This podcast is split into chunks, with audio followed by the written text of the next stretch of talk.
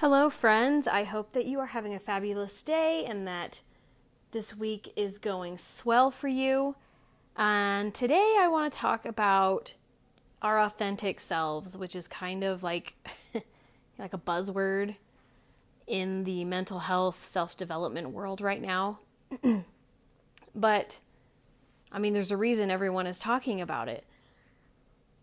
So I wanted to talk about our authentic selves today and how experiencing trauma and not healing from that trauma, not processing through the emotions, keeps us from being in our authenticity.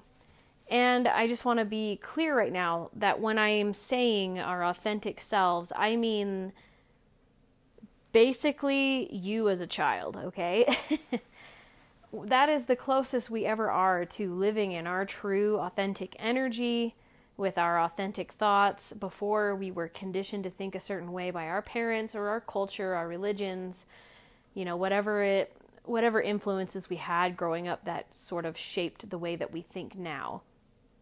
That is like the most original thought and the most original playful energy that we ever had. Our, our most authentic and original desires were when we were children, right? So then we, we get older, we grow up, we start to experience the hard things in life. And then our, our protective measures go up to keep us safe, right? That's when our brain starts to tell us, like, we better never do that ever again, because remember what happened last time? Everyone laughed at us. We had to leave the party early. Our moms had to come get us. It was so embarrassing. Let's never do that again, right? So it also affects our nervous systems to where we're stuck in fight, flight, freeze, fawn mode, right? We can't move forward out of that. And a lot of the prefrontal cortex, where all of our abilities to play, our abilities to feel safe, our abilities to dream and to make goals, all of that kind of shuts down and we get stuck in these nervous system responses.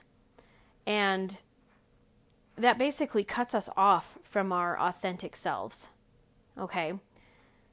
So I just want to give you an example that when I was a child, I was very curious about other people. I would go to the park, and I had a little notebook, and I would hide behind trees, and I would observe people. And I would, like, write down things about them, just things that I observed, and I would be like, this couple seems like they're fighting. And, but they have kids, and I wonder if they're trying to hide it, you know, like all these things. And I like to pretend that I was Harriet the Spy. And if you've never seen that movie, go watch it, because Harriet the Spy is legit. I also really loved adventure, and I used my imagination to come up with a lot of games about, like, jumping on a trampoline to another world to discover, like, beings that lived there that could grant me wishes, and you know, all the good things, and riding my bike in the forest and pretending there were, like, ancient ghosts chasing me and stuff like that. So I, I wanted to be a rock climber, a sponsored rock climber when I grew up, and I wanted to be a wildlife photographer. Okay, so you might kind of sense a theme that, like, what I really craved as a child was freedom.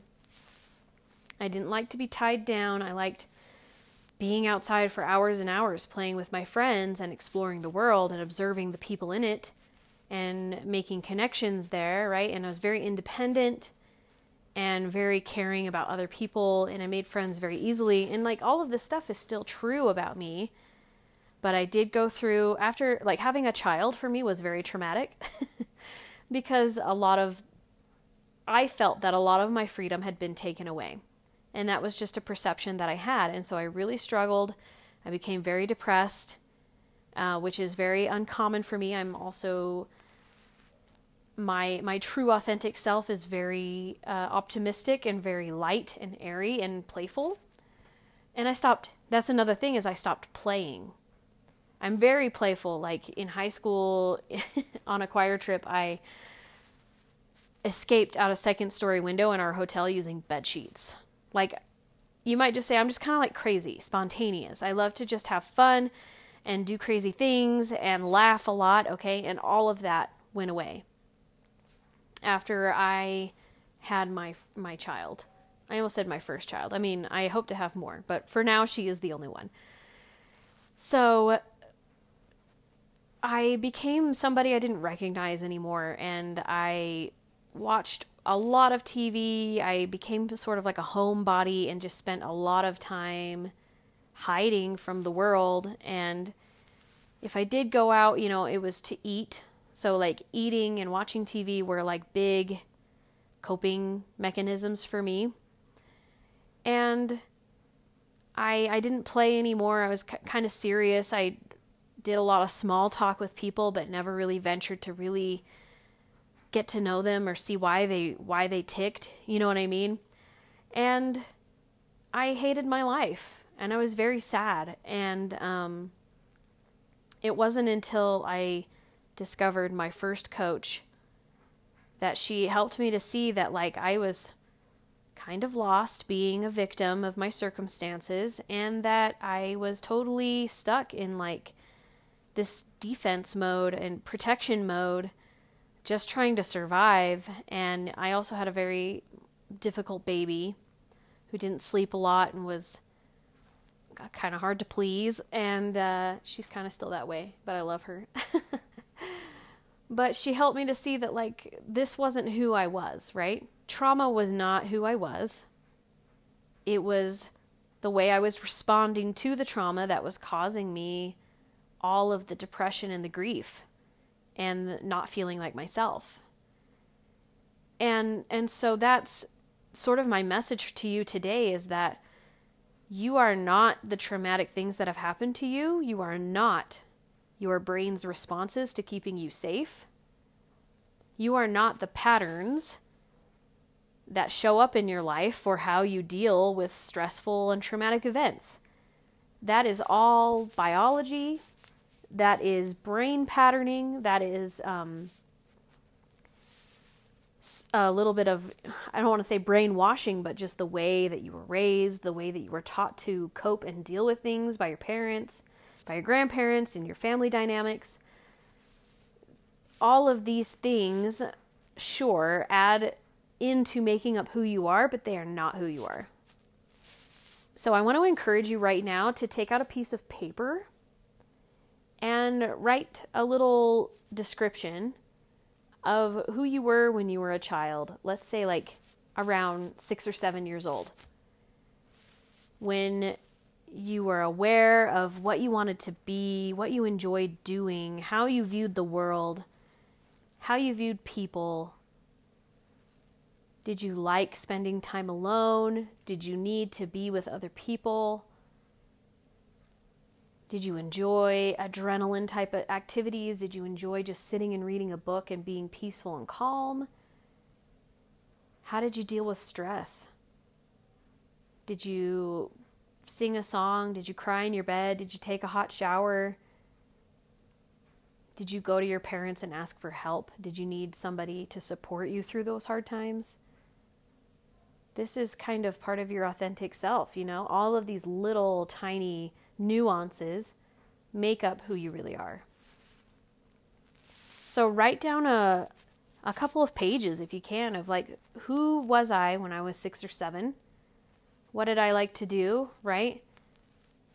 How did I feel at that age? How did I feel about the world? That's like really important. It's, it is about what you did, but it is more about the thoughts that you thought, the way that you felt about things, okay?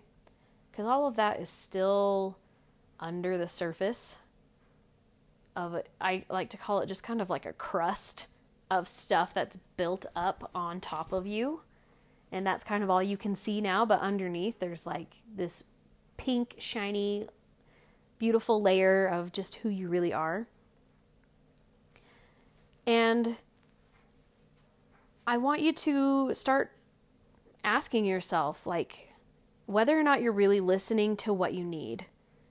Because that's the first step to taking off a layer of this crust and remembering who you are and really listening to your inner desires and your inner needs, because every little desire is just the universe telling you, like, that's the direction you should be going, like that that's available to you if you really want to come and get it. And it's always just us standing in our own way of having everything we could ever want. So ask yourself a couple of questions like, how do I like to play? Right? My favorite way to play is to go out hiking with my friends or go to a restaurant with friends. Like, as long as I'm like with people and we are being silly, like teenagers, but we're adults and we're being obnoxious and other people are like, shut up, we hate you. Like, that is my idea of play. I loved, like in my first couple of years of college, I loved like going and playing night games with groups of people. I loved um, playing video games with people. Like, as long as I'm with people and we are not taking ourselves too seriously, that is my, that's my idea of play. Okay. And so whatever your, whatever your, whatever you love to do to play, to let loose, be your authentic self, I want you to write down ways that you can find that for yourself. And I don't mean like, well, I really enjoy going to the lake, and so you like robotically go to the lake and you set up your umbrella and you sit there and you're like, here I am, I'm having fun, I'm playing. But I want you to go and be like, talk to the person on the mat next to you, or rent a Ski-Doo, or put on your goggles and just swim around in the water. Like, sometimes I feel like really it's those things that you did as a kid that kind of help you to reconnect to that inner child. It's like, what kid was not getting their hair wet, right? Forget about getting your hair wet.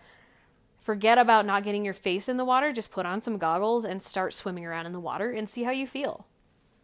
Sometimes it's one little action like that that can remind you, it can flood you with sensations and memories that remind you of who your authentic self really is. And then you can follow that current into living more authentically to who you are. Okay, so how do I like to play? How can I do more of that? And what did I like to do as a child? Who was I as a child? How can I do more of that? How can I think more like I did as a child? How can I create more of those feelings of, you know, what I remember being in total awe of the world. Like, every tree and like flowers were so fascinating to me. I would stop and look at like weird spiders and their intricate webs. Like, everything was so fascinating, right? We had a fascination with life. And I still have moments like that, but they tend to be run over by my adulthood responsibilities and the worries and the thoughts that I have and the mindless scrolling of social media and different things that kind of keep me from being present to who I really am, my authentic self, right? Every time that you can take